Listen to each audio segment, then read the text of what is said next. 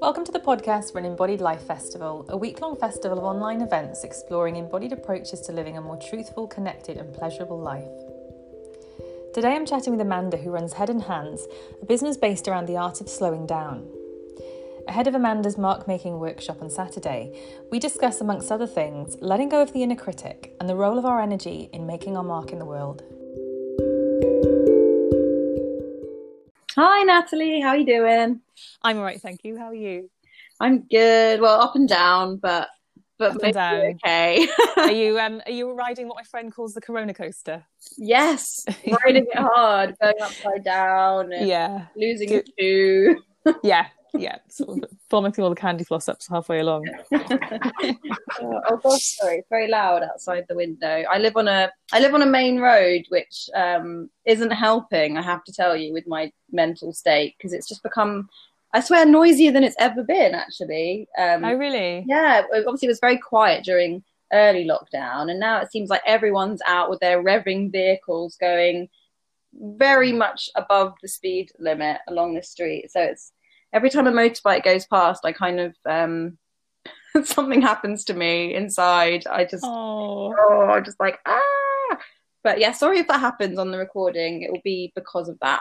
Okay, no worries. To be honest, it's pretty good. It doesn't usually pick up. I have lots of sirens here in Hackney, and so far it hasn't really picked them up. Okay, cool. But we'll see. So we're chatting about your workshop on Saturday, Trusting the Process, an experimental mark-making workshop. Yeah. I'm so excited because I think about mark-making. So this, of all the workshops, this is the one where I feel like I am most definitely the student in this process. Oh, that's nice. Yeah. I do. I'm really excited that it's kind of a bit of a surprise in that way for people, and that, there's a bit of the unknown about it, because it's just going to be a really fun workshop. And ultimately, mark making is, well, if you break down any of the arts, the graphic arts like painting, drawing, printmaking, you break them down to their elemental beginnings, everything starts with a mark. And if you think about when we were children, mark making is kind of the first step towards writing and drawing. It's before we can really hold the pen properly, we start to make marks, and they're often an expression rather than an intention of what we actually want to draw. It's just a form of putting our energy down onto the paper.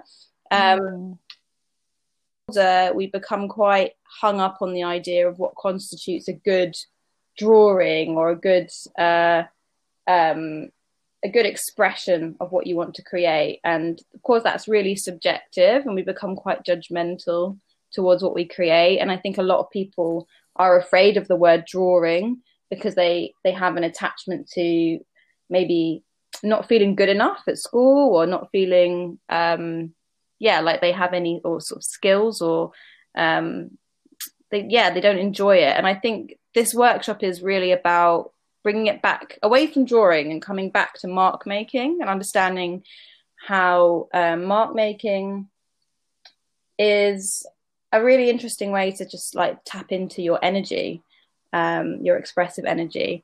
So it's definitely an unusual one in the whole lineup of the festival, but hopefully it will just be something enjoyable to do while we're all together on Zoom.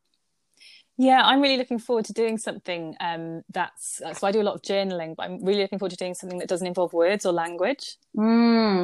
When you think about journaling, or you think about writing, your handwriting is mark making. It's actually one of the most natural forms of mark making, is you're trying to express something in words in a format that you understand, but your way of doing that won't be the same as my way of doing that, or anybody else's. And that's how we can really begin to appreciate how different and unique our energy is, and the way that we express our energy through a mark making tool, through a pen.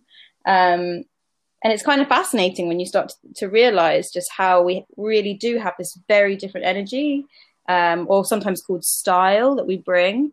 And once we can accept that about ourselves and stop seeing that as something to judge ourselves against, it's kind of mind-blowing, because it's kind of like self-acceptance, appreciating your unique energy and what you bring.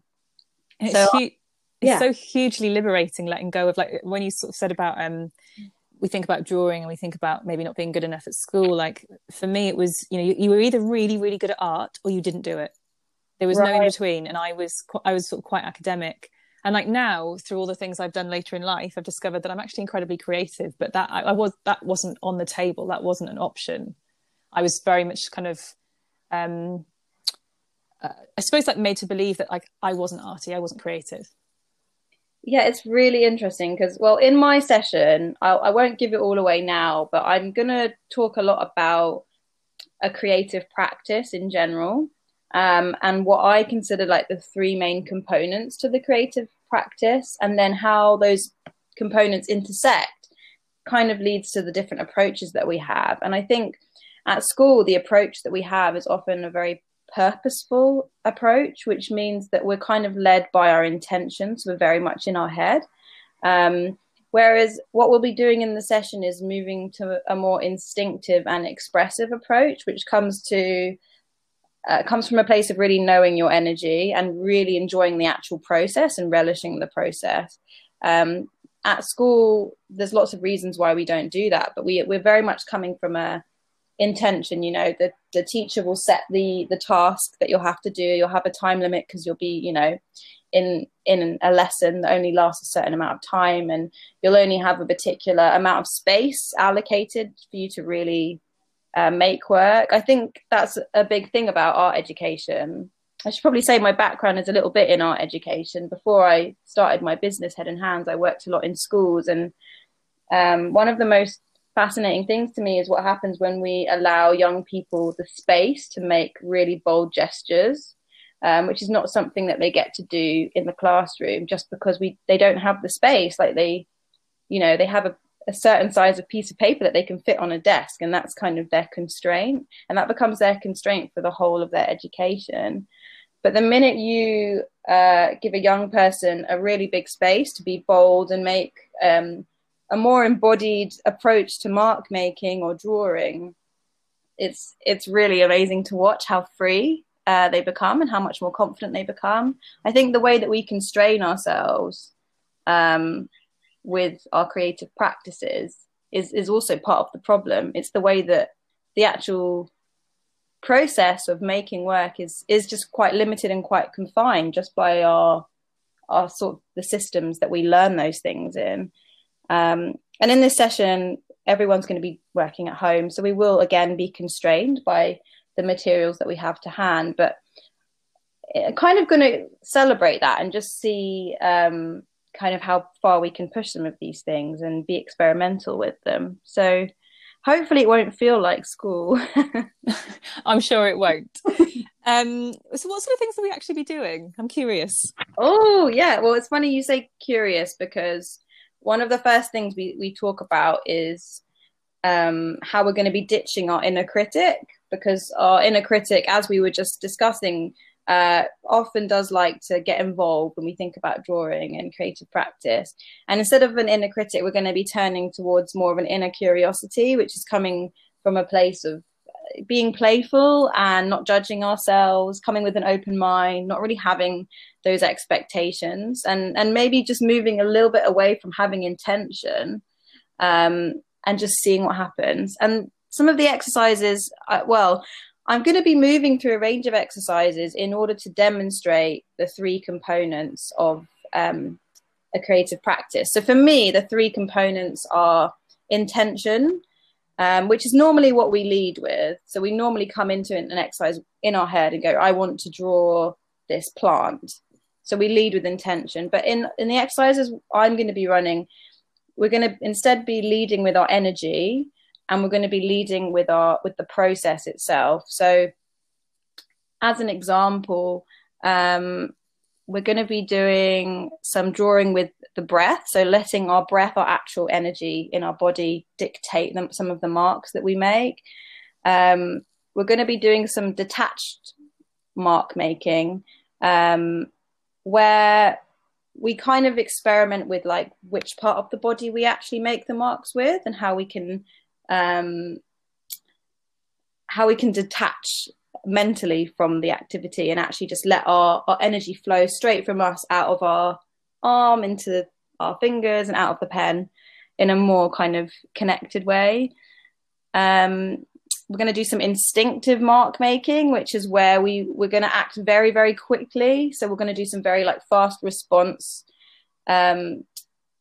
drawings to prompt words that I'll just throw at you, and you won't have very long to think about.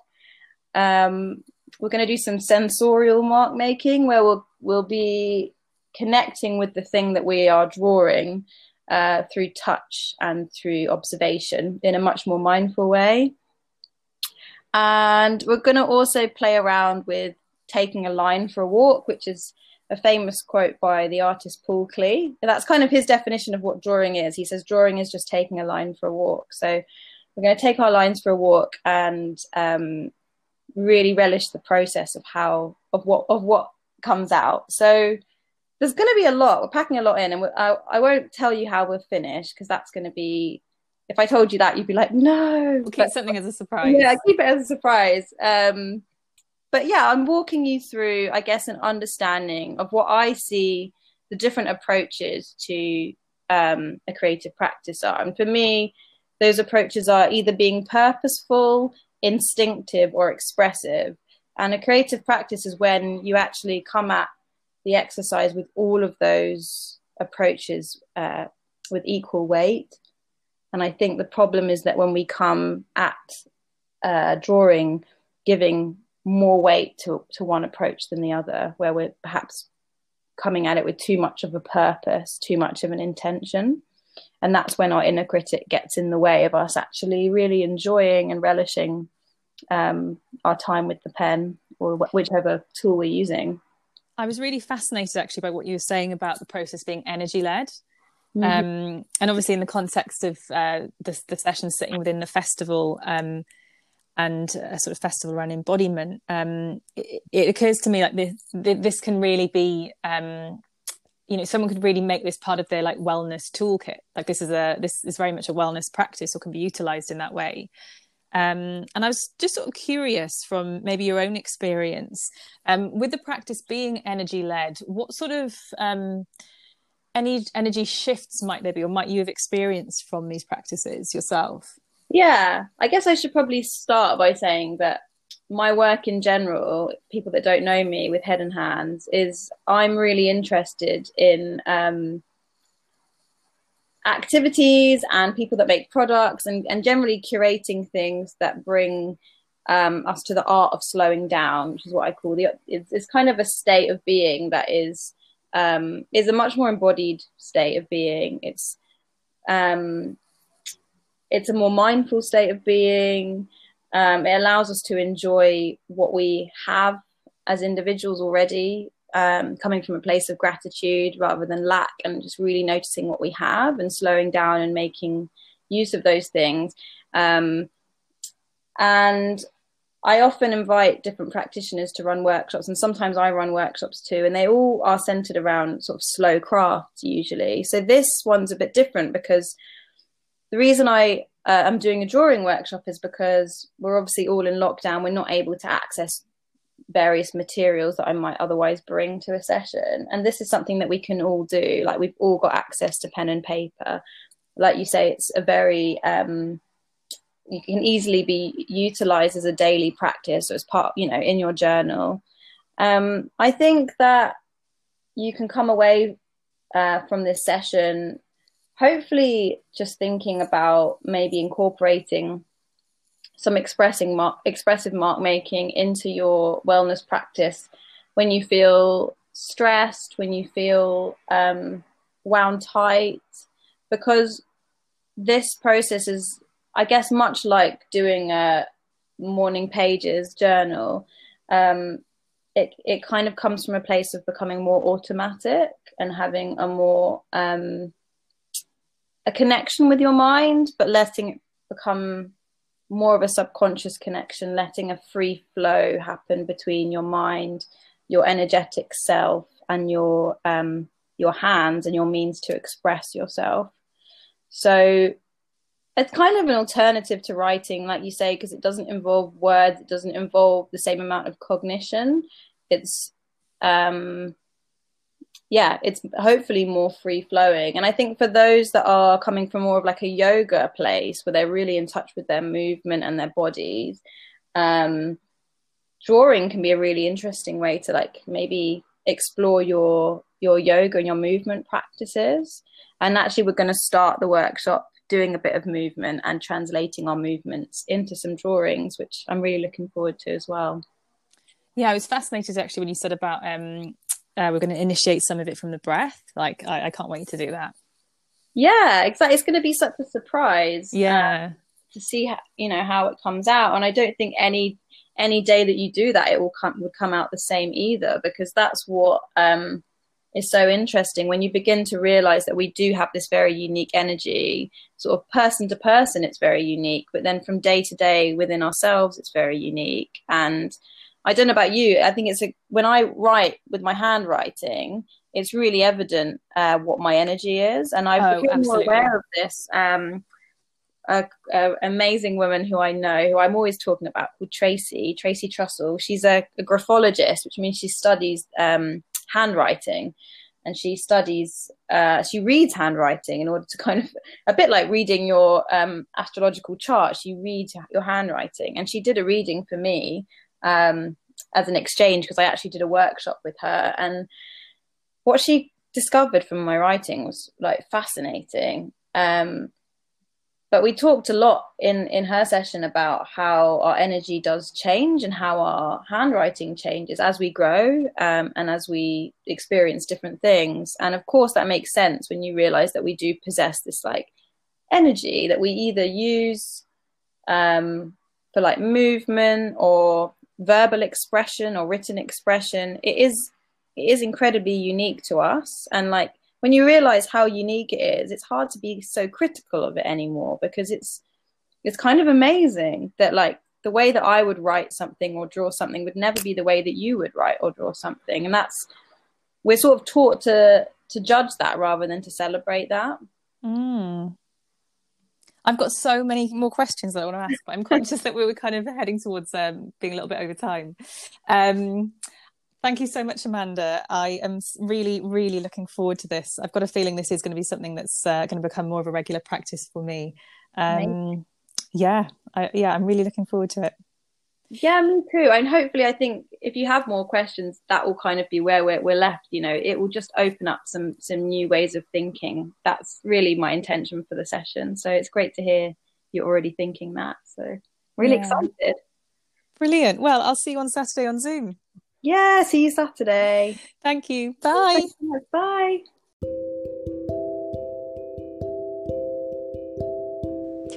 Thank you so much to Amanda for joining me. If you'd like to take part in this really interesting workshop, you can head to thisisnatalieowen.com/festival to book, where you'll also receive links to all the other sessions so far, and all sessions will stay available on demand until Sunday the 12th of July. For more info on Amanda and Head and Hands, visit headandhands.co.uk.